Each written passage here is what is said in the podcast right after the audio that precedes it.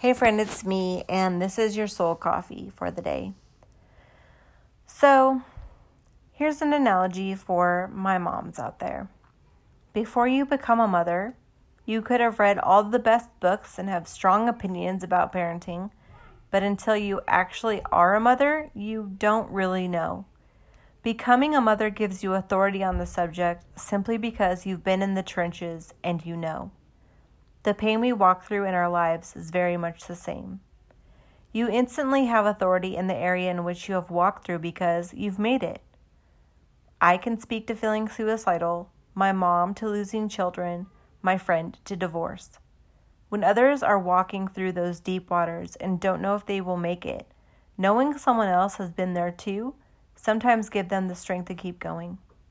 The faithfulness of God is put on display when we keep holding on to Him for dear life to make a way where we see no way. We all have some burden to bear in this life. There is no way around it. But those things either make us warriors or prisoners of war.